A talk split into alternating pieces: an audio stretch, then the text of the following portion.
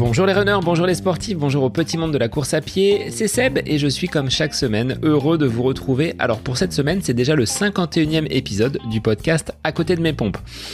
Cette semaine, après avoir laissé donc les manettes à Greg Delpouille, mon invité, euh, pour un épisode inversé la semaine dernière, je reprends ma place derrière le micro pour évoquer un sujet d'actualité, puisque depuis euh, lundi 21 juin, nous sommes l'été. Alors, j'apprécie cette période de l'année pour diverses raisons. Je vous en ai déjà parlé.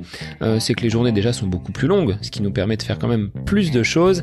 Et j'ai surtout tout loisir d'effectuer mes séances de façon matinale. Alors par contre, je ne suis absolument pas attiré par la chaleur que j'ai plutôt tendance à fuir. Et lors du tout premier épisode du podcast, j'avais évoqué quelques conseils pour bien aborder cette période. Alors aujourd'hui, dans ce nouvel épisode, bah, j'ai fait appel à un spécialiste en la matière. J'ai eu le plaisir d'échanger avec un invité que vous connaissez déjà. Il est déjà passé sur le podcast pour son expertise sur la nutrition. C'est Fabrice Kuhn. Et euh, pour celles et ceux qui n'auraient pas écouté le premier passage de Fabrice, je vous renvoie à l'épisode numéro 35. Alors Fabrice est triathlète, il affectionne les Ironman, il apprécie la chaleur et il est surtout médecin du sport. Donc dans cet épisode, nous allons aborder bah, cette période estivale, mais aussi euh, par quels moyens on peut supporter et intégrer la chaleur dans nos entraînements, il nous donne des précieux conseils sur l'hydratation en allant même bousculer certaines croyances. Bref, encore un épisode riche, donc un grand merci Fabrice pour ta disponibilité. Pour moi, bah, je vous souhaite une bonne écoute, mais avant cela, bah, je vous invite à liker, à partager, à diffuser le podcast autour de vous parce que c'est un bon moyen pour le faire connaître. Donc si vous avez des amis qui pratiquent euh, la course à pied avec vous, n'hésitez pas à leur glisser deux mots sur le podcast à côté de mes pompes, à peut-être installer directement sur leur téléphone les applications pour qu'ils puissent euh, prendre connaissance de ces 50 premiers épisodes.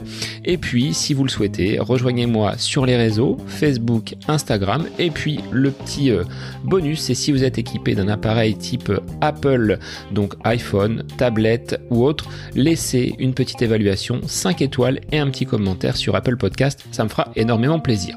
Voilà, bon, j'en ai terminé. Place à cet épisode sur l'été, la chaleur et l'hydratation avec mon invité Fabrice Kuhn aujourd'hui. Bonne écoute à vous.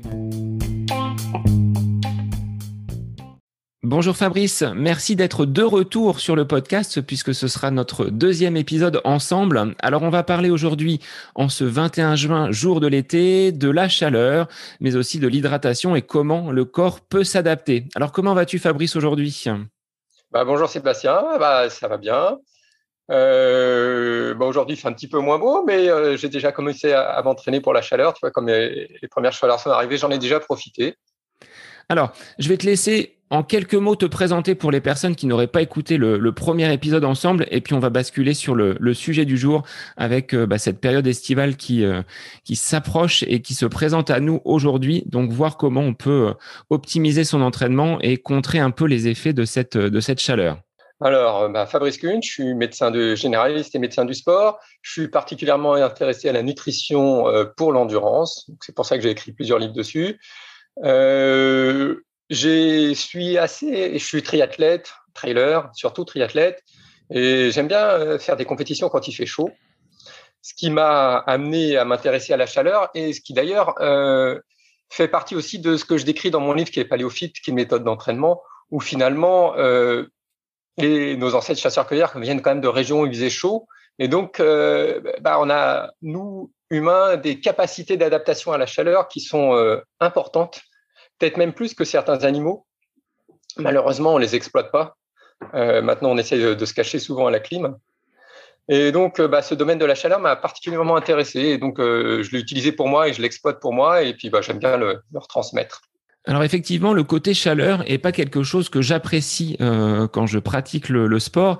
Et euh, pour t'avoir contacté pour euh, enregistrer cet épisode, bah, ça faisait suite à une séance que j'ai pu faire il y a quelques jours où, au bout de 20 minutes, avec cette chaleur qui était présente, j'ai complètement explosé. Est-ce que c'est normal, selon toi, que cette séance n'ait pas pu se mener pour moi comme elle aurait dû se, se, passer? Et puis, bah, moi, je suis quand même plutôt adepte avec cette période estivale des entraînements très matinaux. Est-ce que c'est la bonne stratégie ou pas? Alors, bien sûr que c'est normal que tu aies eu des difficultés dans cet entraînement sous la chaleur.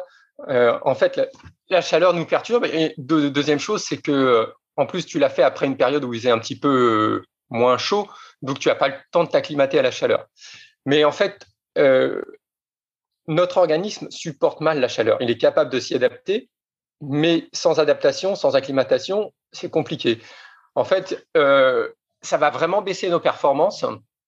D'ailleurs, quand tu, comme tu peux le voir, les meilleurs temps marathon ne sont pas faits quand ils font 25 degrés, ils sont plutôt faits quand il fait 12, euh, 13 degrés, c'est là où on est, on est plus performant. Ce qu'il faut comprendre, c'est que euh, naturellement, notre organisme produit de la chaleur quand tu t'entraînes. Quand tu fais un effort, quel qu'il soit, tu vas produire de la chaleur en fait, l'énergie que tu vas dépenser pour fabriquer de l'ATP, pour, euh, pour avancer, pour mobiliser tes muscles, tu vas récupérer seulement 25% de cette énergie pour le déplacement et tu as 75% qui sont perdus. Et quand ils sont perdus, ils sont perdus sous forme de chaleur. Donc c'est pour ça que tu transpires même quand il fait chaud, même quand il fait froid l'hiver, tu vas quand même transpirer.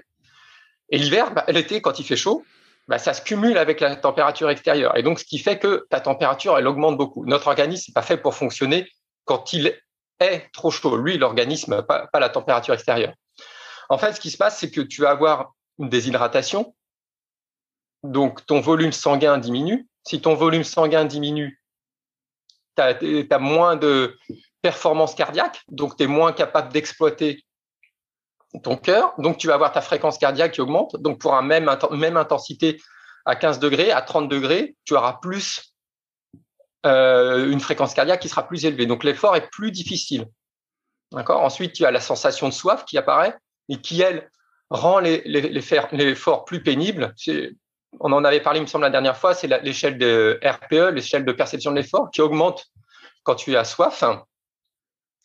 Deuxième chose, c'est que ça va perturber aussi ton métabolisme. On sait que quand il fait chaud, quand tu es déshydraté, ton organisme euh, va consommer pour la même intensité d'effort plus de glycogène, de, de glucides, et moins de lipides. D'accord? Donc tu es moins économe finalement. Euh, on avait parlé aussi de cette économie euh, sur la nutrition. Donc tout ça, ça fait que tes performances sont diminuées. Et c'est pour ça que tu n'as pas réussi. Alors effectivement, il est pertinent d'y aller le matin quand il fait moins chaud, parce que pour toi, la perception de l'effort sera plus facile. J'ai l'impression, voilà, d'être beaucoup plus à l'aise quand euh, le, le soleil vient de se lever et que le soleil euh, bah, ne tape pas encore très fortement. Euh, dès qu'il pointe un peu le bout de son nez, bah, j'ai l'impression d'être plus en difficulté et bah, de ne pas réussir, ce que tu as dit, hein, à, à, mettre en place les séances telles que je devrais les faire. Le problème, c'est que du coup, comme il fait chaud l'extérieur, la chaleur que tu produis par ton organisme, plus la chaleur qui vient de l'extérieur se cumule et donc il va falloir que tu en élimines plus, c'est beaucoup plus compliqué et tu vas pas pouvoir aller aussi intense. Par contre, s'entraîner le matin, c'est bien si tu as quelque chose à faire, mais sache que si tu t'acclimates à la chaleur, tu vas pouvoir t'entraîner l'après-midi, euh, même quand il fait chaud, en y allant progressivement. Moi, c'est quelque chose que j'exploite. En fait, finalement, tu devrais voir euh, la chose à l'inverse. C'est pas, tu devrais pas voir ton entraînement quand il fait chaud comme un, boulet, comme un problème, mais plutôt comme une opportunité et une opportunité de devenir meilleur. En fait, il y a des études qui ont montré que s'entraîner quand il fait chaud permet d'améliorer tes performances quand il fait chaud, ce qui est logique, mais aussi quand il fait une température ambiante. En fait, il y a des adaptations croisées qui vont se produire entre les deux. Et ce qui va te rendre meilleur. Quand tu t'entraînes naturellement, peu importe qu'il fasse chaud ou pas, ton organisme il va monter en température. D'accord? Et tu apprends à ton organisme à mieux tolérer la chaleur. D'ailleurs, un sportif régulier comme toi, comme moi, normalement, est mieux adapté à la chaleur qu'un sédentaire parce qu'il est habitué à produire de la chaleur en excès régulièrement. Combien tu estimes l'augmentation de chaleur quand on, pratique le sport, l'élévation de la, température du corps ça, ça joue à combien de degrés?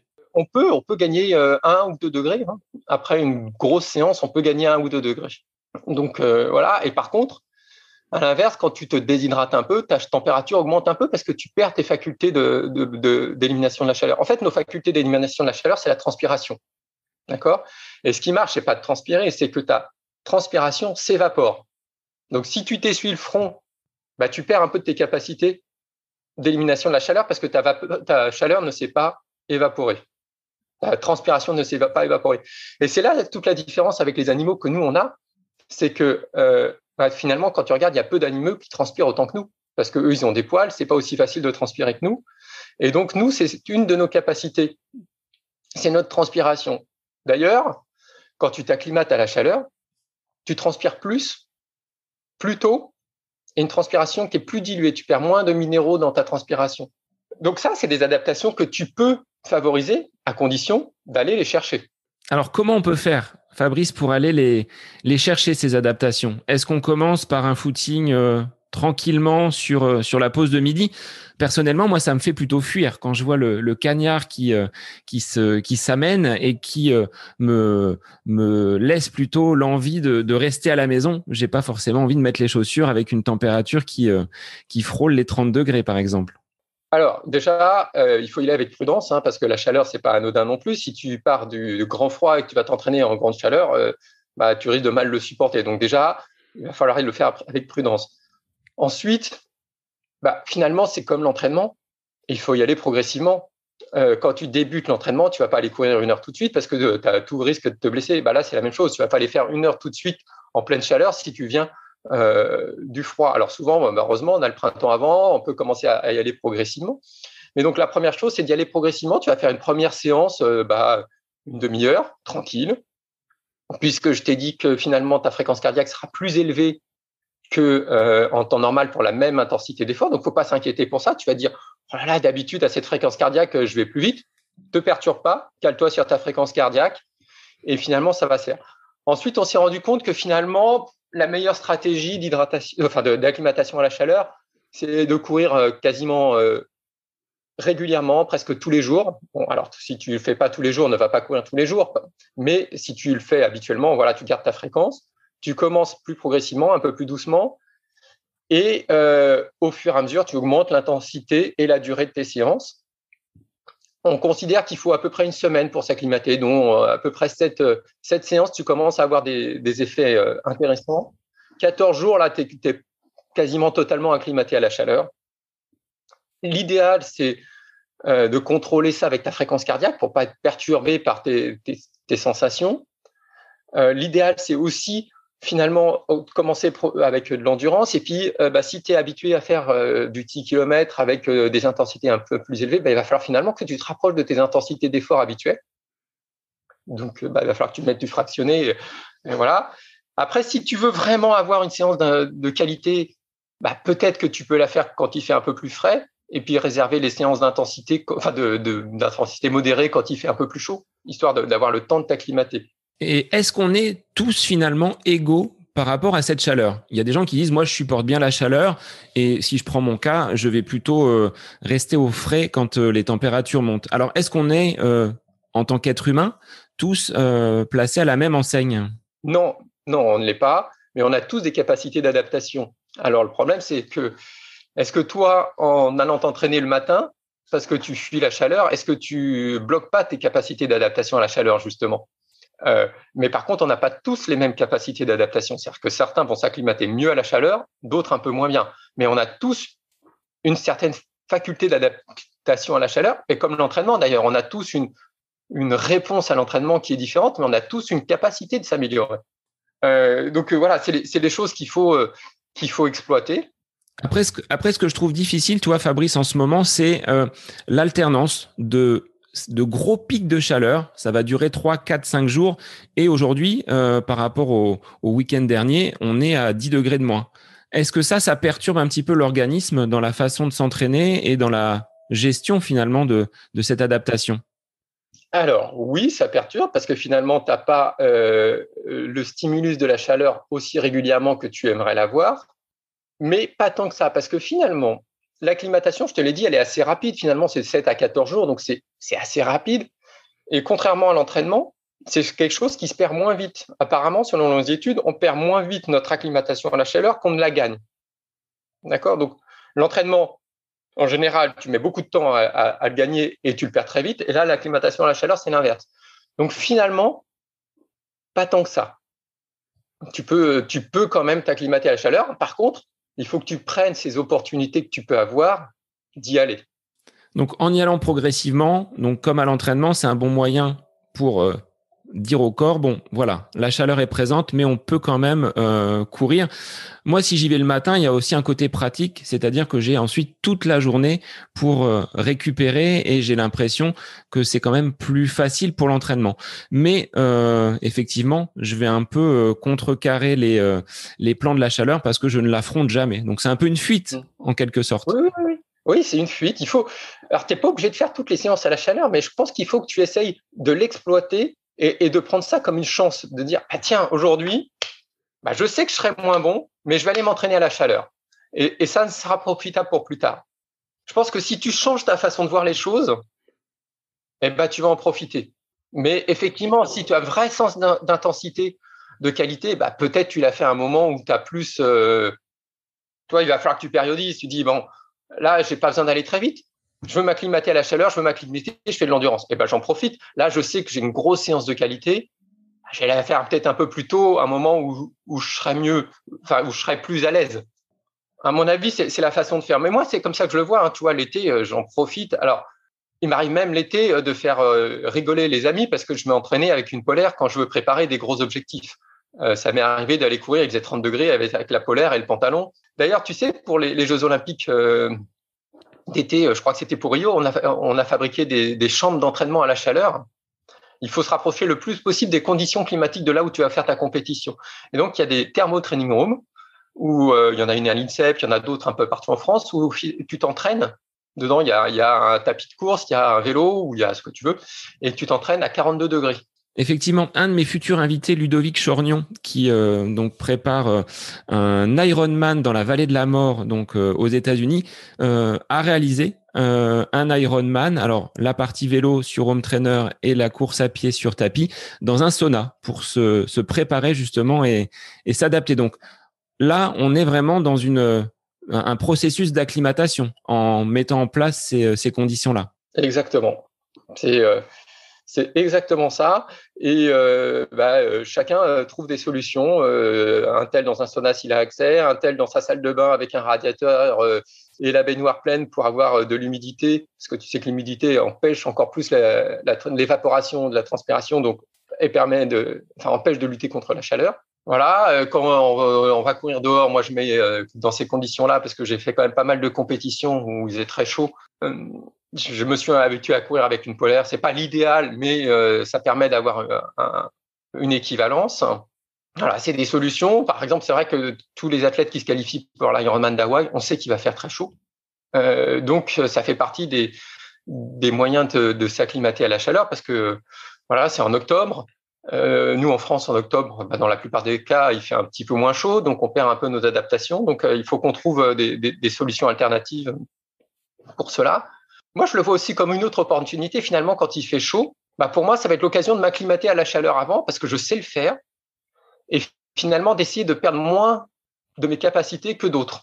Parce que euh, je sais que je peux m'entraîner à la chaleur, je sais comment le faire, euh, je sais que si je le fais, je vais gagner. Et donc, je vois pas ça finalement comme un, un frein, mais je vois plutôt ça comme une opportunité de, de me dire, bah, finalement, moi, je peux pas courir plus vite. Ça fait des années que je m'entraîne, que je fais du fractionné. Je peux courir un peu plus vite peut-être, mais, mais je vais pas gagner énormément. Alors qu'avec l'acclimatation à la chaleur, je vais perdre moins. Donc finalement, si une course démarre à 13 heures, tu seras pas de ton côté euh, très perturbé parce que tu auras cette habitude de courir sous un soleil de plomb.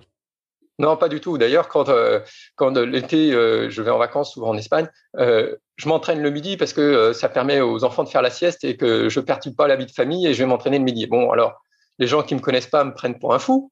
Oui, c'est un peu ce que le regard que j'aurais. Je dis, mais Fabrice, qu'est-ce qu'il fait là, aller courir en plein, en plein soleil? Voilà. Après, par contre, je m'y suis adapté progressivement. Euh, euh, voilà. là, en ce moment, dès qu'il peut, je vais m'entraîner quand il fait chaud. Mais parce que, voilà, je m'entraîne progressivement. J'ai perçu ça et je perçois bien que inutile d'aller trop vite au début. Voilà. Faut vraiment être progressif parce que c'est pas anodin non plus. Quels seraient les, risques? De quelqu'un qui euh, se lancerait comme ça sur une course en, pleine chaleur Qu'est-ce que ça peut provoquer sur le corps? Alors là, c'est le, regard du, du médecin. Qu'est-ce que tu vois, tu peux observer euh, comme euh, pathologie et comme problème? Bah, Il y a le classique coup de chaleur. Il y a le coup de chaleur extrême qui est l'hyperthermie maligne d'effort. Donc, c'est vraiment l'organisme qui monte en température très élevée et qui n'arrive pas à baisser. Là, on atteint des températures à plus de 40 et on n'arrive pas à baisser. Il y a le risque de déshydratation, mais finalement, euh, on en parlera peut-être tout à l'heure, mais il y a peu de danger parce que si tu vas courir une heure, ah, tu vas être déshydraté un tout petit peu, c'est pas pas un gros risque. Hein. Euh, et puis tu vas compenser derrière. Au niveau cardiaque, bah, tu demandes un travail un peu plus important, hein, parce que je te l'ai dit, euh, tu baisses le volume sanguin, donc le cœur est obligé de travailler plus pour compenser. Donc là, tu vas avoir un, risque cardiaque. Donc quelqu'un qui est en surpoids, qui n'a pas l'habitude de courir, effectivement, il faut éviter, tu ne vas pas lui faire faire. Pour s'acclimater à la chaleur, il faut déjà être euh, entraîné avant. On est d'accord, effectivement, si tu prends quelqu'un qui court pas du tout de l'année, qui va aller en vacances euh, dans le sud de la France et qui va vouloir courir le midi, là, c'est une erreur. Personnellement, c'est vrai que on a quand même l'impression quand euh, on, se lance sur des, euh, des, séances qui vont être beaucoup plus tardives, euh, se rapprochant de la pause de midi, que le rythme cardiaque augmente quand même très très rapidement. Donc ça, tu le disais tout à l'heure, c'est pas quelque chose sur lequel il faut être inquiet, c'est normal. le moteur va pomper un petit peu plus pour pouvoir réguler, pour pouvoir ventiler finalement. Oui, oui, c'est normal. Par contre, faut pas s'inquiéter. Par contre, faut le prendre en compte. D'accord? Et si tu fais ton footing à 11 km heure ou 12 km h d'habitude, et ben là, tu le feras à 10 ou 11, mais il faut pas te perturber pour ça. Il faut pas se dire, oh là là, euh, faut que j'aille plus vite. Non, non, si tu vas plus vite, tu vas être au-delà de ta zone d'endurance. Donc ça, c'est des, euh, éléments, des, facteurs qu'il faut euh, prendre en compte. Alors, on parlait justement de de la déshydratation. Avant de parler de déshydratation, euh, comment on peut, en cette période, donc euh, avec la, la, montée progressive de la température et l'arrivée des chaleurs, soigner son hydratation au quotidien Déjà, avant même de parler d'hydratation pendant l'effort, qu'est-ce que l'on doit faire? Qu'est-ce que l'on peut faire pour euh, avoir un, un seuil d'hydratation qui soit suffisant? Boire de l'eau, manger des fruits et des légumes parce qu'il y a pas mal d'eau dedans. Et puis voilà, ça suffit. Euh, éviter les jus de fruits, hein, euh, mais euh, voilà, de l'eau, éventuellement un peu de thé si tu veux, un peu de tisane, hein, mais boire régulièrement toute la journée. Inutile de boire 3 litres. Il n'y a, pas de, a pas de quantité, on dit souvent un litre et demi, mais je suis pas sûr qu'on ait vraiment une, une quantité, il faut juste boire à sa soif. Quoi. En fait, ton organisme est bien fait, il sait, il sait ce dont il a besoin, bois ce, ce dont tu as envie de boire. Après, euh, chez les personnes âgées, il y a une perte de la sensation de soif. Là, c'est autre chose. Il faut les forcer à boire, enfin les forcer entre guillemets, euh, parce qu'ils perdent un peu la sensation de soif, comme ils perdent un peu la vie, ils perdent un peu le l'ouïe. Euh, et ben voilà, ils perdent un peu aussi la sensation de soif. Donc voilà, mais pour nous, il suffit de boire régulièrement de l'eau et ça suffit. Bon, moi je me balade en permanence avec ma bouteille d'eau, même en classe, donc euh, bon, les élèves sont, sont habitués. Mais euh, il est vrai que euh, pour en revenir à nos anciens, je crois qu'il y avait des, des infrastructures qui ont été mises en place avec des gobelets qui qui sonnent ou qui vibrent pour leur indiquer justement le, le moment où il faut boire. Donc bon, j'en suis pas encore là à perdre justement mes, mes facultés en hydratation, mais l'eau en priorité. Est-ce que pour nos amateurs de, de café, il y a un côté euh, déshydratant de les gens qui boivent trop de café? Eh, c'est la caféine, mais oui, il y avait, mais c'est très léger. Finalement, c'est pas perturbant. Euh, y avait, j'avais lu une, revue, euh, une étude il n'y a pas très longtemps là-dessus, et j'ai même un article sur mon blog là-dessus. finalement, ça perturbe pas tant que ça, et l'effet déshydratant de la caféine n'est pas énorme aux quantités où on l'ingère. Idem pour le thé. Après les, les différentes adaptations, on y va donc euh, progressivement. Euh, on parlait justement de ce risque de, déshydratation. Est-ce qu'il est réel? Tu disais si on fait une séance d'une heure, euh, ça va pas être énorme. Est-ce qu'on peut l'évaluer euh, soi-même? Est-ce que ça a un intérêt de dire je vais je vais voir combien j'ai perdu pour savoir combien je dois recharger la, la machine après la séance? Est-ce qu'on a un moyen de, de l'estimer? Alors. Oui, tu peux l'estimer, tu te pèses avant, tu te pèses après, sans boire pendant ta séance, et comme ça, tu sais combien tu transpires par heure. On n'a perdu que de l'eau. Dans ces cas-là, c'est pas de la graisse. Alors, oui, on a perdu que de l'eau, un peu de minéraux, euh, un peu de, lipides, un peu d'oxygène, enfin un peu de, glucides, mais principalement de l'eau. Euh, donc, tu peux avoir une approche. Le problème, c'est que, en fait, quand tu consommes ton glycogène musculaire, ton glycogène musculaire, tu sais, c'est la molécule euh, de stockage du glucose dans tes muscles. D'accord? C'est une grosse molécule. Et c'est ça que tu consommes à l'effort. chaque gramme de glycogène musculaire est stocké avec 2 ou 3 grammes d'eau. Donc, si tu perds, on va dire une bêtise, hein, mais si tu consommes 50 grammes de glucides, bah, tu vas perdre 50 grammes parce que tu les as consommés, plus 100 ou 150 grammes d'eau. D'accord? Donc finalement, cette eau, c'est pas de l'eau qui t'aura déshydraté. Tu auras perdu ces 150 grammes d'eau, mais ils t'ont pas déshydraté parce que c'est pas de l'eau qui servait à l'hydratation, c'est de l'eau qui te servait à ton stockage du glycogène. Donc finalement, une partie de l'eau que tu as perdue n'est pas celle qui correspond à la déshydratation. Donc c'est difficile d'être très précis. Ça te donne une idée, mais c'est très précis. Et d'ailleurs, cette histoire de, de, glycogène et de stockage d'eau, finalement, c'est ce qui fait que à chaque fois que tu fais une compétition, quand tu fais un marathon, par exemple, tu dois, tu devrais perdre systématiquement du poids parce que tu vas éliminer de l'eau qui est, euh, qui est stockée avec ton glycogène. Donc, quelqu'un qui finit un marathon avec le même poids que son poids de départ est hyper hydraté. Parce que finalement, il n'aura pas perdu cette eau du glycogène, c'est qu'elle se retrouve dans son sang. Donc, il est hyper hydraté. Donc, bien noter ça, c'est que finalement, il ne faut pas compenser toutes tes pertes, il faut en compenser un peu moins. D'accord? Et surtout, sur une compétition, ne jamais rester au même poids. Alors, bien sûr, tu cours pas avec ta balance. Mais ton but, c'est pas de rester au même poids en s'hydratant. Je veux, je suis parti à 70 kilos, je vais arriver à 70 parce que je veux pas être déshydraté. Non, au contraire, si tu arrives à 70, c'est que tu as trop d'eau, tu es trop hydraté. Par rapport à, ce que tu viens d'évoquer, effectivement, la balance, tu voudrais dire que si euh, on, se pèse avant de partir, on se pèse en rentrant, euh, s'il y a moins 500 grammes sur la balance, on va pas euh, consommer au retour de la séance 500 grammes d'eau ou 500 millilitres en compensation. C'est pas obligatoire. C'est pas obligatoire parce que parce que finalement, tu n'as pas perdu ça d'hydratation. Tu as perdu ça de poids, mais pas d'hydratation. en revanche, si tu le fais après l'effort, normalement, tu vas l'éliminer, l'excès. Donc, c'est pas dramatique, mais tu n'as pas besoin absolument de te dire, ben voilà, il faut que je boive mes 500 millilitres parce que j'ai perdu 500 millilitres. Tu n'en as pas besoin. Tu as besoin, on va dire une bêtise, de 350, ça va te suffire. Enfin, c'est pas une bêtise d'ailleurs, c'est à peu près ça. Euh, les 350 millilitres vont te suffire. Tu peux boire plus si tu veux, tu vas l'éliminer, mais voilà. Par contre, boire trop pendant la compétition, là, il y a un danger. Euh, autant se déshydrater, pose finalement assez peu de danger. Autant s'hyperhydrater pose plus de danger. D'accord? Et euh, s'hyperhydrater, bah, c'est pas, c'est, pas si. c'est assez fréquent finalement. Pour la déshydratation, tu as été informé, on t'a dit euh, attention, toute déshydratation est hyper dangereuse, ça va altérer tes performances. Tu es bien au courant? Oui, exactement. Est-ce que tu connais les chiffres alors, alors, ce que j'ai lu et de ce que je me rappelle, c'est euh, 1% donc euh, au niveau du poids de corps de, de déshydratation, ça baisse de 10% les, les performances. Et plus ça va, plus c'est exponentiel. Ouais, c'est ça. Euh, en fait, euh, bah non.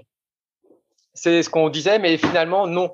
en fait, on s'est rendu compte de ça sur des études qui ont été faites en laboratoire où on faisait pédaler des gens, par exemple, sur un, vélo et on leur disait voilà, il faut pédaler euh, à 300 watts ou à 200 watts pendant deux heures. Euh, et puis on va voir ce que ça donne. Et on les faisait se déshydrater avant.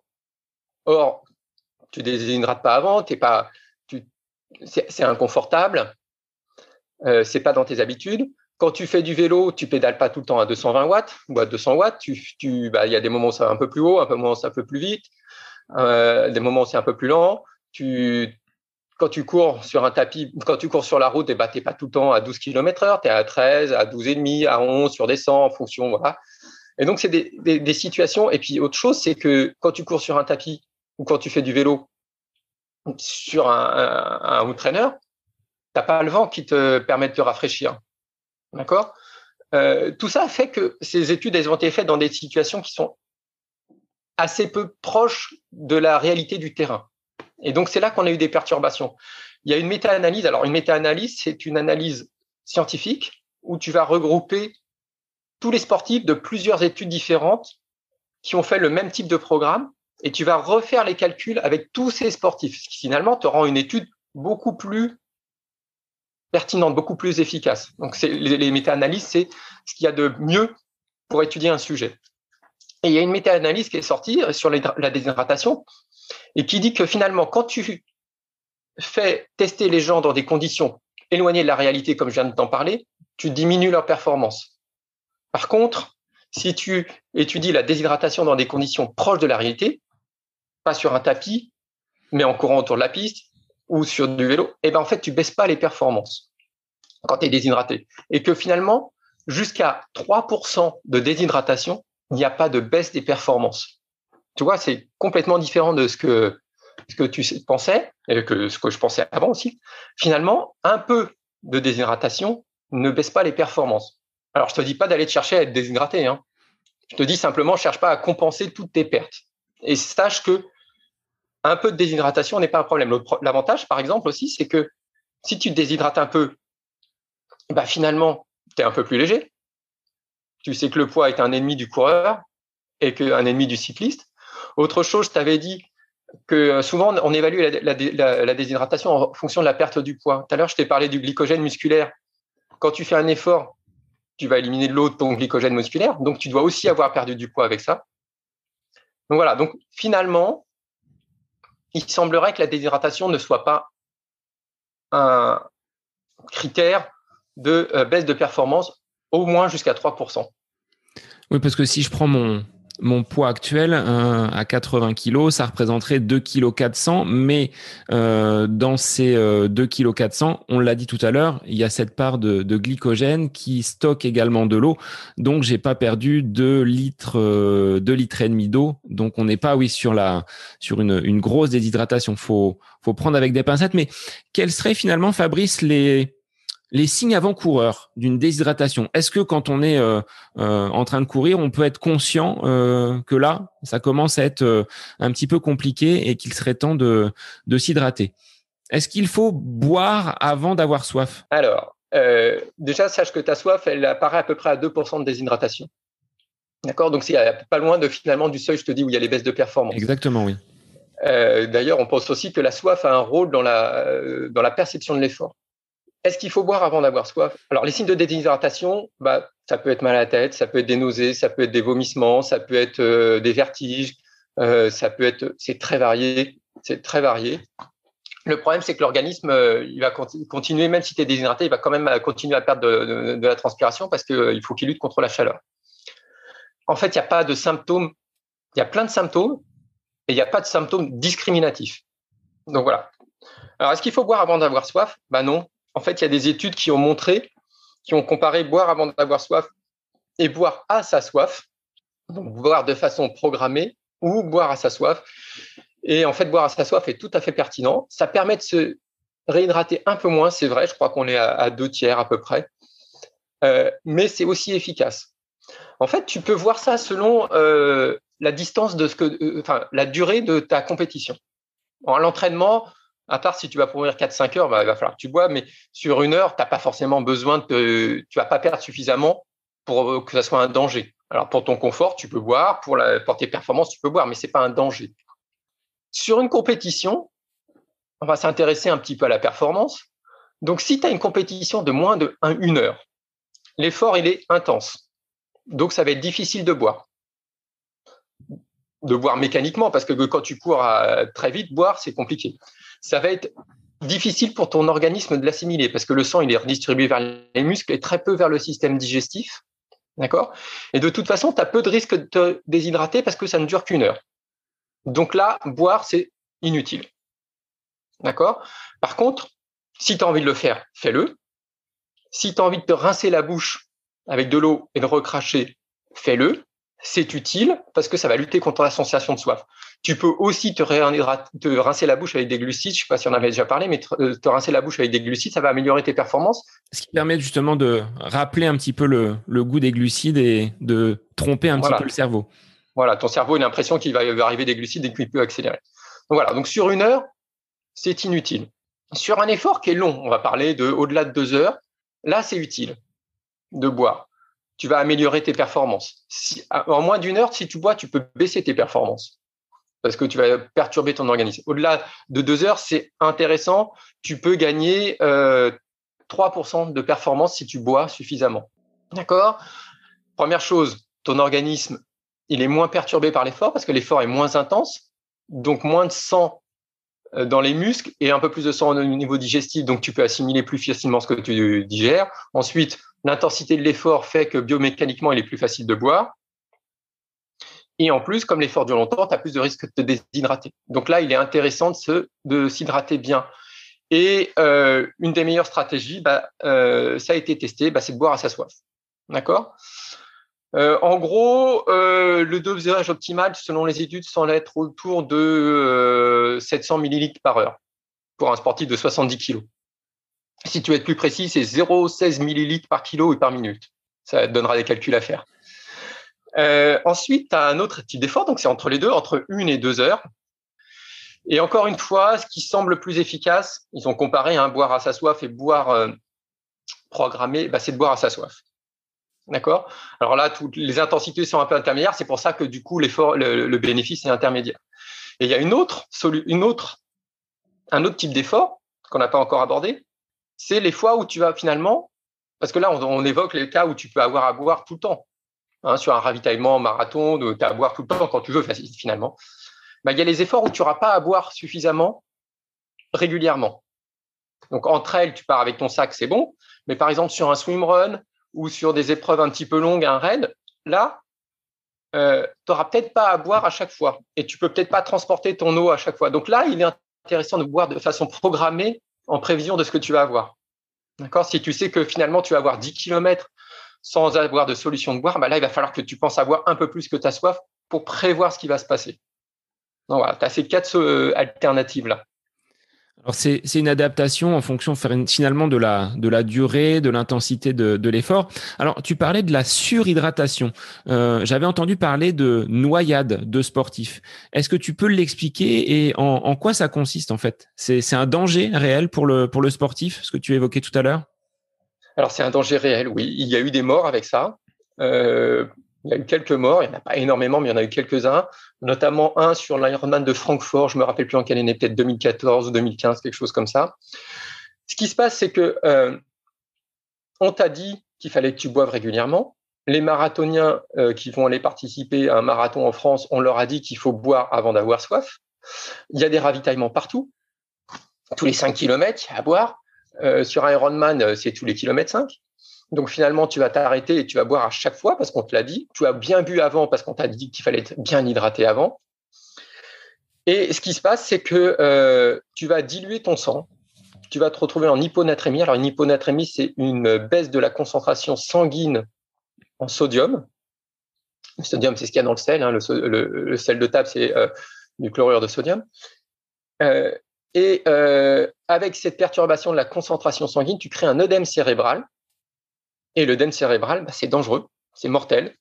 Euh, donc ça arrive. Les symptômes sont les mêmes que la déshydratation, c'est-à-dire vertige, mal de tête, nausées, vomissements, euh, troubles du comportement. Donc c'est difficile à identifier. Surtout que souvent on, se pense à dire bah, c'est la déshydratation, je vais les hyperhydrater. Ben non, au contraire. Ce qui se passe, c'est que quand tu fais un effort, donc là, tu dilues parce que tu as trop bu. En plus, ton organisme, il est perturbé. Ton débit euh, digestif et rénal est diminué, ton débit sanguin, parce que le sang est redistribué vers les muscles, on en a parlé tout à l'heure. Donc, il y a moins de filtration rénale. Donc déjà, tu perds un peu moins d'eau. En plus, ton organisme, il est adaptable à l'effort. Quand tu t'entraînes, quand tu t'exerces, il se dit attention, je risque de me déshydrater. Et donc, il y a des sécrétions hormonales qui sont perturbées, notamment une sécrétion de l'hormone antidiurétique. Et donc, tu vas retenir cette eau et tu crées une hyperhydratation. Alors, il y a des facteurs de risque quand même. Il y a euh, premier euh, facteur de risque, c'est les efforts longs. Tu vas pas t'hyperhydrater sur une heure, tu vas t'hyperhydrater sur un marathon. Deuxième facteur de risque, c'est euh, les gens qui vont mettre longtemps. Plus tu es lent, plus tu as de risque d'hyperhydratation. Mais il y a une notion à la fois de durée d'effort et une notion d'expérience du sportif. Ensuite, il y a une, notion de taille et de poids. Les femmes se déshydratent, enfin, s'hyperhydratent plus parce que finalement, il y a un rapport entre ce que tu es capable de boire et ce que tu es capable d'éliminer qui est plus important. Ensuite, il y a les anti-inflammatoires. Les anti-inflammatoires, c'est dangereux, ça abîme l'estomac, ça abîme le, système digestif, mais ça aussi perturbe le rein et ça peut favoriser la rétention d'urine. enfin, le, manque d'évacuation au niveau rénal. Donc ça, c'est des facteurs de risque et le fait de boire une boisson riche, enfin peu, peu riche en sodium. Donc d'où l'intérêt des boissons de l'effort, même si boire une boisson de l'effort, ça ne résout pas tout le problème. donc voilà, ça c'est le danger de l'hyperhydratation. Ça a été identifié en 1980 en Afrique du Sud lors du marathon des Comrades et on continue à avoir des cas régulièrement.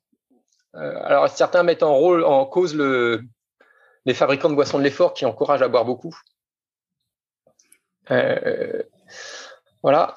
Et puis l'autre chose, c'est qu'on a cette notion de déshydratation dangereuse pour les performances. Je voulais d'ailleurs te signaler, tu sais que euh, Gebre Selassie, quand il a battu le, enfin quand il a gagné le marathon de Dubaï, 2009, je crois, il était déshydraté à 9,8%.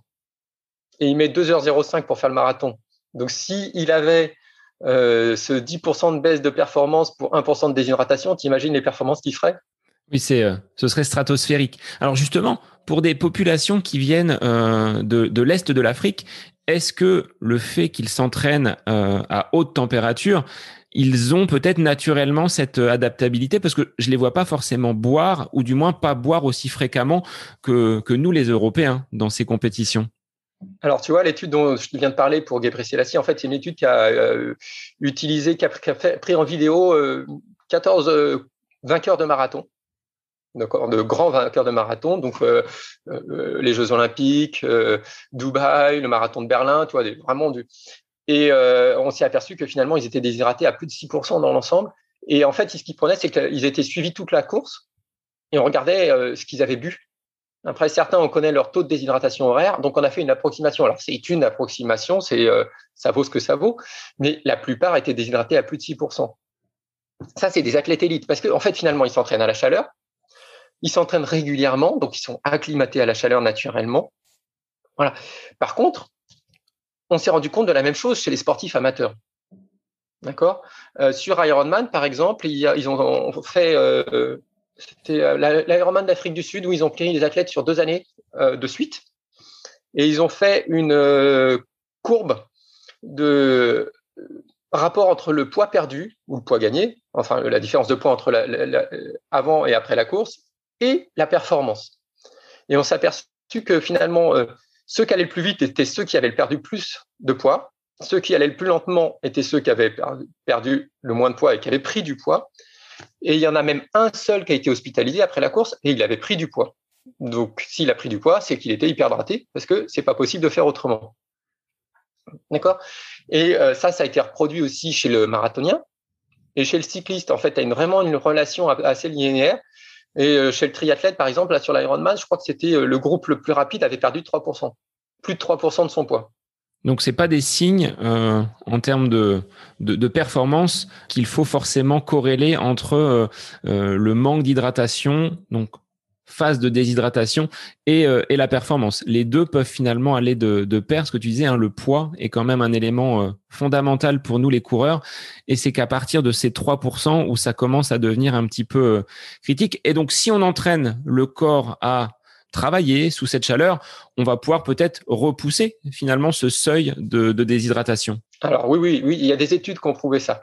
Il y a des études qui ont prouvé que, alors il n'y en a pas énormément, mais il y a des études qui ont prouvé que si tu t'entraînais un peu déshydraté, tu améliorais ta tolérance à la chaleur.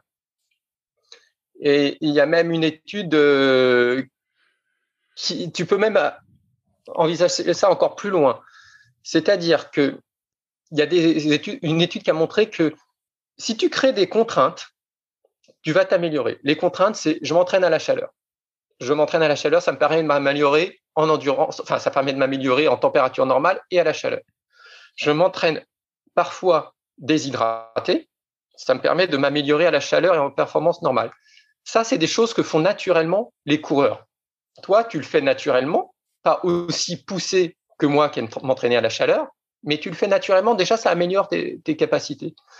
Après, il y a un autre problème, c'est que quand tu cours, tu casses de la fibre musculaire. D'accord? Quand tu fais un marathon, tu vas avoir des courbatures à la fin parce que tu as cassé de la fibre musculaire. Tu crées une inflammation. Parce qu'il va falloir réparer ça. Et ce qui te fait mal, entre autres, c'est l'inflammation. L'inflammation, quand tu as de la fièvre, c'est à cause des molécules inflammatoires. Donc, tu crées, quand tu cours et que tu casses la fibre musculaire, un surplus de chaleur. D'accord? Il y a une étude qui a prouvé que si tu t'entraînais à casser tes fibres musculaires avant, tu avais moins d'inflammation quand tu courais après et tu avais un stress thermique un peu moins élevé. Donc finalement, en t'entraînant, en faisant un peu de musculation, tu vas pouvoir améliorer tes capacités quand il fait chaud. Donc tu vois, tout est lié, c'est ce qu'on appelle des adaptations croisées. Et voilà, il faut envisager tout ça vraiment dans sa globalité et tu as plein de moyens d'agir. Tu vois, s'entraîner à la chaleur, faire de la musculation, s'entraîner partiellement déshydraté. C'est trois solutions qui te permettent d'améliorer tes capacités euh, quand il fait chaud. Alors tu l'évoquais, Fabrice, tout à l'heure, le, sodium. Est-ce que euh, dans les rations d'hydratation, ce que l'on va prendre euh, euh, soit après l'effort, soit pendant l'effort s'il est relativement long, est-ce qu'il faut avoir justement, et ça c'était une question de, Diane, qui demandait s'il fallait avoir des apports en sodium plus qu'une eau, on va dire, basique Est-ce que c'est important de, compléter nos, rations hydriques par bah, finalement ce sodium? Alors, dans la plupart des cas, en dehors, de l'effort, non, parce que finalement, on mange déjà trop de sodium. Euh, donc ça, c'est pour la majorité des gens. Tu n'as pas besoin de compléter parce que tu en as suffisamment dans ton alimentation. Par contre, durant l'effort, c'est intéressant de compléter. Et c'est intéressant d'avoir une boisson de l'effort qui contient du sodium, des glucides et de l'eau, bien sûr, un peu d'autres minéraux. Mais le sodium a l'avantage de faciliter l'assimilation du glucose aussi. Donc, tu, ta boisson, tu vas l'assimiler mieux. Et les deux, ça permet d'avoir une meilleure hydratation. En fait, ce qu'il faut retenir, c'est que pour s'hydrater, il faut de l'eau et du sodium. Si tu as que de l'eau, tu vas euh, l'éliminer et tu vas pas la conserver. Donc oui, durant l'effort, c'est intéressant d'avoir les deux. Euh, et d'où l'intérêt des boissons de l'effort. Ou si tu veux faire ta boisson de l'effort à toi, tu peux diluer un peu de, un peu de, de jus de raisin, par exemple, avec un petit, une petite pincée de sel et, de l'eau. C'est, je crois, un tiers, un, tiers de jus de raisin, deux tiers d'eau et une petite pincée de sel. Ça te permet d'avoir une boisson euh, facile à trouver, facile à faire. Mais oui, c'est important. Par contre, en dehors de l'effort, dans la plupart des cas, sauf si tu vas courir toute la journée, euh, enfin, dans la plupart des cas, c'est pas c'est pas indispensable de rajouter du sodium. On en a déjà assez. Par contre, les zones minéraux peuvent être intéressants. Par exemple, du magnésium, c'est plus intéressant. Ça permet pas de s'hydrater, mais c'est intéressant pour la santé. Alors le magnésium, tu vois, j'entendais une personne à la, à la pharmacie euh, la semaine dernière qui disait euh, Est-ce que vous auriez quelque chose contre les crampes?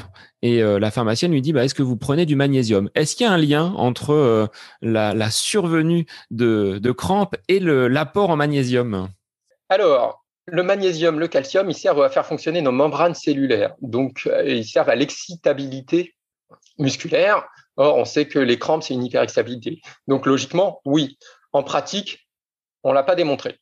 Les, études scientifiques n'ont pas démontré de rapport entre les crampes à l'effort et l'hydratation ou le déficit en sodium ou le déficit en magnésium ou le déficit en calcium. Ça, ça n'a pas été prouvé dans les études. Euh, actuellement, euh, on pense que les crampes à l'effort sont surtout dues à, la fatigue neuromusculaire. D'accord? Euh, En fait, ce qui se passe, c'est que quand tu as les crampes apparaissent, en général, c'est en compétition, c'est que tu as fait un effort au-delà de ce, que tu as, ce dont tu as l'habitude, très intense et prolongé. Mais pour l'instant, il n'y a pas été identifié de déficit en magnésium, en sodium ou en calcium. Il semble logique que ça y participe, vu la physiologie, mais ça n'a pas été identifié. Et la déshydratation n'a pas non plus été identifiée comme un facteur de crampe. Euh, donc la principale raison pour les crampes actuellement, c'est la fatigue neuromusculaire excessive par rapport à ce dont on a l'habitude. Donc, le meilleur moyen de lutter, c'est de s'entraîner comme il faut et de s'approcher de ce qu'on va faire. Alors, je vais, si tu fais un ultra, je ne te demande pas d'aller courir un ultra euh, avant ça, mais voilà, il faut vraiment s'approcher. Mais a priori, c'est pas la déshydratation ni un manque euh, de minéraux. Par contre, bien entendu, il faut que tu aies le plein de ces minéraux euh, dans ta journée avant tes compétitions. Et idéalement, si tu peux trouver un peu de magnésium dans ta boisson de l'effort, c'est plutôt pas mal aussi. Alors le magnésium, est-ce qu'on le trouve dans les aliments, dans l'alimentation, on va dire, euh, que l'on va avoir au quotidien, ou est-ce qu'il faut complémenter? Est-ce que c'est quelque chose euh, que l'on peut euh, consommer en, parallèle de son alimentation, ou est-ce que c'est déjà présent naturellement dans notre, dans notre assiette? Alors c'est déjà présent naturellement dans notre assiette. Alors les végétaux, les, fruits, les légumes, les, noix, les amandes, les céréales complètes, tout ça, il y a du magnésium. Par contre, c'est vrai que souvent, notre rapport en, magnésium est dans la majorité des Français est pas, est pas suffisant. Donc tu peux te, te, te compléter en, magnésium.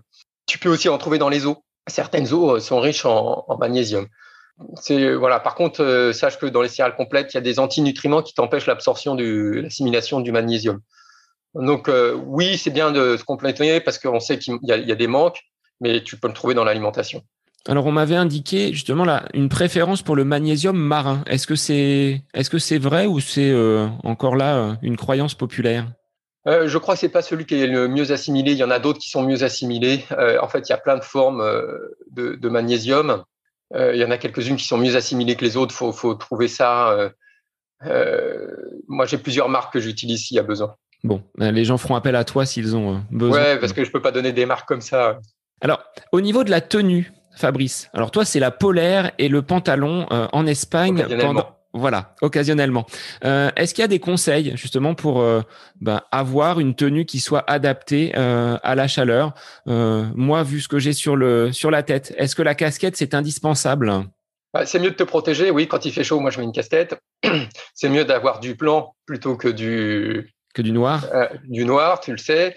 C'est mieux d'avoir quelque chose où finalement tu peux laisser la transpiration s'évaporer c'est mieux d'éviter euh, que ça. Il faut que ta transpiration s'évapore. Je te l'ai dit en début de podcast. Il faut vraiment que la transpiration s'évapore. Donc, si tu t'essuies en permanence et que tu laisses pas le temps à la, transpiration de s'évaporer, tu vas perdre moins de chaleur. Euh, donc voilà, euh, vêtements courts, légers, se protéger, parce qu'il y a deux choses. Il y a le soleil et la chaleur. C'est pas tout à fait la même chose. Plus il va faire chaud, plus ça va être difficile. Plus plus ça va être humide, plus ça va être difficile d'évaluer la chaleur. Après, il y a des solutions euh, alternatives. C'est-à-dire que tu, moi, euh, j'ai fait l'Ironman du Texas, qui est euh, au printemps, avril, mai, je ne sais plus exactement. quand tu viens de France et qui fait 35 degrés, en avril, bah, tu n'es pas acclimaté à la chaleur. Donc là, je n'y étais pas. C'est à partir de là que j'ai commencé à m'intéresser. Et je me suis retrouvé sur Ironman, donc au troisième kilomètre, au début du marathon, en me disant j'avais des vertiges. Je me suis rendu compte que bah, je supportais mal la chaleur et je me suis dit comment je vais faire? Et euh, finalement, euh, dans ma tenue de triathlète, euh, j'ai un haut que j'ai un peu plié, j'ai des poches et j'ai mis des glaçons partout. Et ça m'a fait du bien. Et donc, tous les kilomètres 5, je mettais des glaçons. et voilà, ça, c'est une solution qui fait du bien. Se rincer, c'est une solution qui fait du bien. Sauf que le problème de se rincer, c'est que après, tu as de l'eau plein les chaussures. Et là, tu fais des crampes. C'est pour ça que je m'habitue à courir pieds nus dans mes chaussures. Comme ça, tu mouilles pas les chaussettes, t'en as pas. Et euh, moi, quand je fais un marathon l'été qui fait chaud, je mets euh, des chaussures sans chaussettes justement pour éviter ça, parce que je sais que je pourrais me rincer euh, sans avoir les pieds trempés. En tout cas, ça séchera plus vite. voilà, c'est les solutions qui te permettent de, de, t'hydrater. Après, bah, du coup, il faut boire quand tu as soif. Alors moi, je m'adapte. je fais plus d'Ironman que de marathon. Donc, nous, sur Ironman, souvent, on a de, l'hydratation disponible tous les kilomètres 5. Quand il fait très chaud, bah, je m'hydrate tous les kilomètres 5 parce que j'en ai besoin. Quand il fait un peu moins chaud, bah, je zappe un ou deux ravitaillements parce que je sais que j'en ai pas besoin. Et donc, euh, je bois euh, tous les deux ou trois ravitaillements parce que je sais que j'ai pas besoin de ça. Alors que tu vois beaucoup de triathlètes qui s'arrêtent à chaque fois. Du coup, tu gagnes du temps aussi. Euh, voilà, mais par exemple, le coup des glaçons, moi, je sais que à chaque fois, je mets une tenue où j'aurai des poches pour pouvoir mettre des glaçons. Tu peux en mettre sous la casquette aussi, toi qui mets une casquette. sur l'Ironman d'Hawaï, j'avais des glaçons dans la casquette. La, petite éponge, qui, euh, qu'est-ce qu'elle fait cette éponge sur cette zone de, de la nuque là? Il y a une euh, des, terminaisons nerveuses qui font qu'on a l'impression d'avoir euh, le thermomètre qui redescend assez rapidement avec un, passage d'éponge fraîche sur sur cette zone-là. C'est une, zone sensible et puis en plus c'est une zone où il y a pas mal de, circulation. Donc oui, tu poses directement du froid dessus. Donc il y a la sensation de froid avec les, les, les, nerfs qui perçoivent, mais il y a aussi le, le vrai froid que ton organisme tu refroidis vraiment ton organisme. En plus, tu es proche du cerveau où c'est là il y a les capteurs de la chaleur, donc finalement tu leur, euh, tu leur donnes l'information plus rapidement. Mais bon, si tu as remarqué, quand tu mets une éponge là, elle vient vite chaude, hein, et puis euh, c'est assez, euh, c'est assez bref. L'avantage des glaçons que tu mets dans le, moi je les mets dans le dos, j'ai des poches dans le dos. L'avantage c'est que ça reste assez longtemps en fait. Faut, faut trouver toutes ces petites solutions qui te permettent de, de te rafraîchir quand même. Et quand euh, au niveau de la transpiration, alors je m'aperçois hein, quand je rentre de courir, on a l'impression d'être euh, complètement, euh, alors c'est pas des plaques, mais toi des comme euh, des, des, des, choses qui sont restées sur le front. C'est quoi? C'est du sel? C'est les minéraux qui sont qui sont ressortis? C'est les minéraux. En fait, ta transpiration, c'est donc c'est dans les glandes sud tu produis Donc, il y a de l'eau et des minéraux, notamment du sodium. c'est ce qui fait que tu déshydrates, c'est que tu perds ton sodium dans la transpiration. Par contre, comme je te l'ai dit, si tu t'entraînes, dans ta transpiration, elle sera plus précoce. Donc, c'est-à-dire que Gebre Selassie, par exemple, dont on a parlé tout à l'heure, il transpire plus tôt que toi. Donc, euh, toi, tu vas mettre au mode 10 minutes, et lui, en 5 minutes, il commence à transpirer. Il transpire à une température plus basse que toi. D'accord? Donc, toi, tu vas transpirer euh, quand tu vas atteindre, je dis une bêtise, 1m38, et lui, ça va être à 37,5. Et il transpire plus abondamment, donc plus d'eau et moins de sodium. Parce que, en fait, ces glandes sudoripares se sont habituées et récupèrent plus de sodium. Donc, c'est ce qui fait que sa transpiration, elle est plus efficace que la tienne. Donc voilà, c'est euh, logiquement, si tu faisais un test, au début, c'est du sodium, et puis après, tu en as un peu moins, et puis tu devrais en avoir un peu moins. C'est difficile à évaluer, mais c'est la théorie. Et il existe des personnes qui ne transpirent pas Est-ce que ça, c'est déjà fréquent ou euh, ça c'est impossible? Tout le monde doit forcément transpirer, mais alors ah, peut-être à des niveaux euh, de température différentes. Oui, à ma connaissance, tout le monde transpire. J'ai pas de. Ben, est-ce qu'on peut imaginer qu'il y ait une maladie de gens qui transpirent pas oui, bah, euh, tu fais chez les, chez les enfants qui ont euh, la mucoviscidose, tu fais un test à la sueur. Euh, j'imagine oui, qu'il y avoir des gens qui transpirent pas, mais c'est un, vrai problème. Non, on transpire tous. mais c'est une des, des, adaptations qui fait que nous sommes humains. par exemple, je sais pas si tu connais la chasse à l'épuisement. En fait, on s'est rendu compte sur certaines des dernières tribus de chasseurs-cueilleurs qui avait une technique de, chasse. Et cette technique de chasse, c'était qu'ils chassent en Afrique, hein, ils chassent des animaux plus rapides qu'eux, plus gros.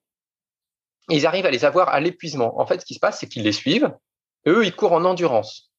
D'accord? Nous, on sait courir en endurance. Un animal, ça marche ou ça court vite. À part quelques animaux, mais la plupart, ils marchent ou courent vite. Donc l'animal, tu le chasses, les humains arrivent, ils lui font peur, il part en courant à fond.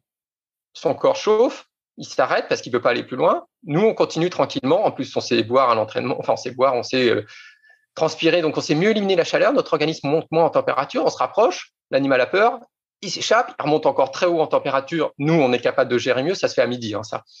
Et on continue comme ça. Et finalement, au bout d'un moment, les humains arrivent à épuiser totalement l'animal et ils peuvent le tuer en s'approchant de lui parce qu'ils l'ont fait monter très haut en température, alors que nous, on a su rester modéré en température parce que notre corps est capable d'éliminer la chaleur plus que la plupart des animaux grâce à la transpiration.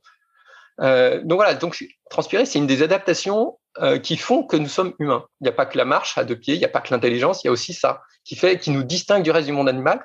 Et l'autre chose, c'est qu'on est capable de courir en endurance et que finalement, il y a peu d'animaux qui savent courir en endurance. On est les spécialistes de l'endurance. Donc ça, ça, fait partie finalement de, du gros de nos entraînements le, fait d'être en endurance, on peut justement euh, continuer à courir, courir, courir pendant des heures sans atteindre bah, cet épuisement que l'animal, lui, peut avoir. Voilà, c'est notre spécificité. Nous sommes les champions de l'endurance. Il y a très peu d'animaux, je crois qu'il y a le chien, il y a très peu d'animaux qui sont capables d'endurance. Euh, d'ailleurs, euh, c'est aussi en endurance qu'on sécrète les endocannabinoïdes qui font qu'on est bien quand on fait du sport. C'est sécrété en endurance, c'est pas sécrété quand on va trop vite, c'est pas sécrété quand on va trop lentement, c'est sécrété en endurance au bout d'un certain temps. Donc c'est peut-être que finalement, si on est les, parmi les seuls animaux à sécréter ça en endurance, c'est que c'est vraiment notre domaine. Alors, pour conclure, euh, Fabrice, c'était euh, le moment post-séance.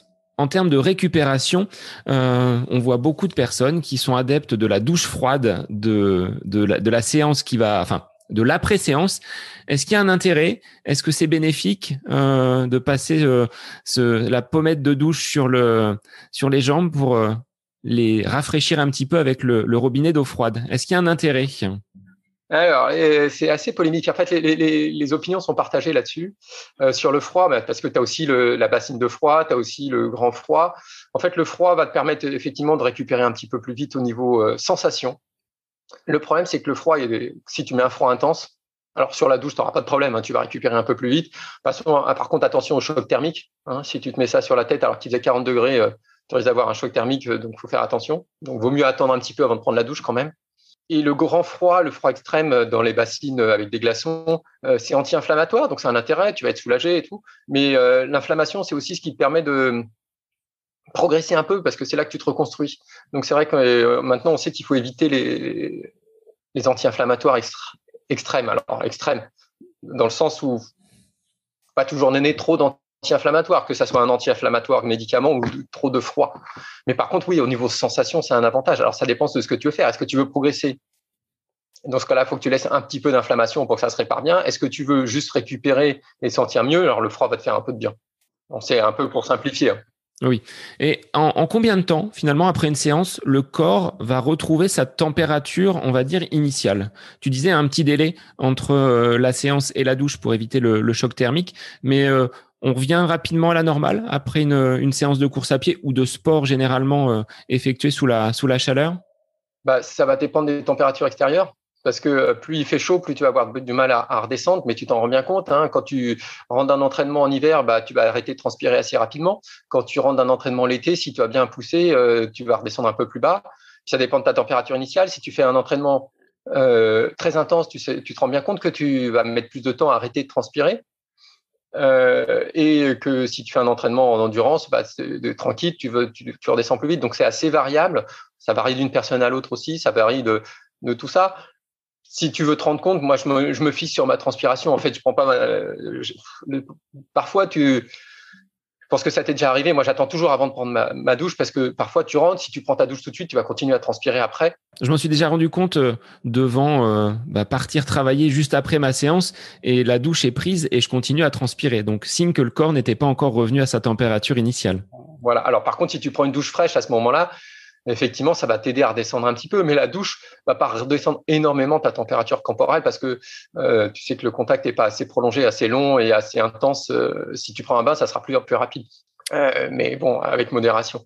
Bon, alors avec tous ces conseils, je vais te laisser, Fabrice, quelques instants pour résumer tout ce qu'on a dit de façon très pratique pour les auditeurs. C'était un épisode vraiment là, vraiment concret pour que on puisse affronter sereinement l'été. Alors, quels seraient les, les trois trois, quatre conseils pour euh, bien, bien passer cette période estivale Alors, premièrement, la, chaleur est un problème et il faut prendre en compte. Vos performances sont diminuées. C'est normal, ne vous perturbez pas pour ça. Par contre, ne fuyez pas la chaleur, profitez-en, prenez ça comme une opportunité pour vous entraîner occasionnellement. Faites-le progressivement. Ne soyez pas gourmand, commencez par 30 minutes, voyez comment ça se passe. Euh, deuxièmement, euh, entraînez-vous régulièrement à la chaleur, c'est ce qui va vous permettre de vous acclimater à la chaleur. Au moins cette séance, c'est ce qui permet d'avoir une certaine adaptation. Hydratez-vous à l'entraînement quand il fait chaud avec une boisson de l'effort où il y a du sodium dedans et un peu de glucose, vous serez plus efficace. Au niveau des compétitions, si ça dure moins d'une heure, pas besoin de vous hydrater. Entre une et deux heures, hydratez-vous à votre soif. Au-delà, pensez à boire un peu plus, mais vous hydratez votre soif, ça suffit. Surtout, évitez de vous hyperhydrater, non, ne, buvez pas trop, écoutez votre soif. Euh, la déshydratation n'est pas si dangereuse que ça pour les performances. Par contre, ne cherchez pas à vous déshydrater volontairement. Acceptez un peu de déshydratation, 2-3%, mais ne cherchez pas à vous déshydrater. Et euh, bah voilà, je crois qu'on a fait le tour. Avec ça, euh, on est pas mal. Bah, je pense qu'on est paré pour, euh, pour affronter l'été en ce 21 juin, date de l'enregistrement de, de l'épisode.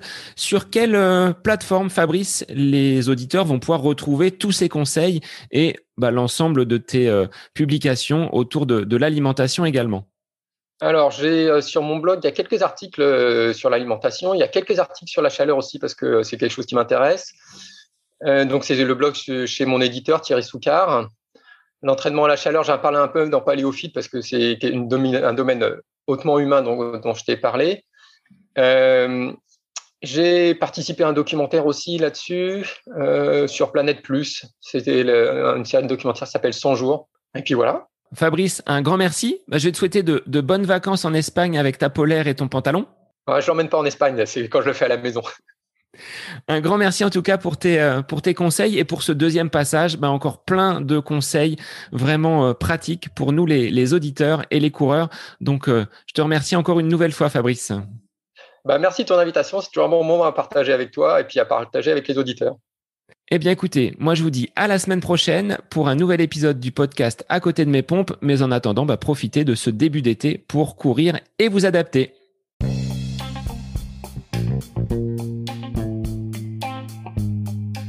J'espère que cet épisode avec invité vous aura plu. Je vous remercie infiniment de votre écoute. Pour euh, faire remonter le podcast dans les classements, je vous invite à laissez une petite évaluation sur Apple Podcast, 5 étoiles, un petit commentaire, ça me fera énormément plaisir et vous permettrez au podcast d'être remonté, diffusé, euh, déployé sur euh, ces différentes plateformes de façon euh, bah, plus importante encore qu'il n'est actuellement. Et puis je vous invite à me retrouver sur les différents réseaux, hein, Facebook, Instagram. Laissez votre petit message, votre commentaire, ça me fait plaisir d'échanger avec vous. Si vous avez des questions, si vous voulez voilà échanger sur quelconque sujet en lien avec la course à pied, mais pas que, parce que le sport c'est une philosophie de vie et c'est une passion qui nous anime de façon commune, donc n'hésitez pas à venir échanger avec moi. Sur ce, je vous souhaite une bonne fin de semaine, un bon week-end et je vous dis à la semaine prochaine pour un nouvel épisode du podcast à côté de mes pompes.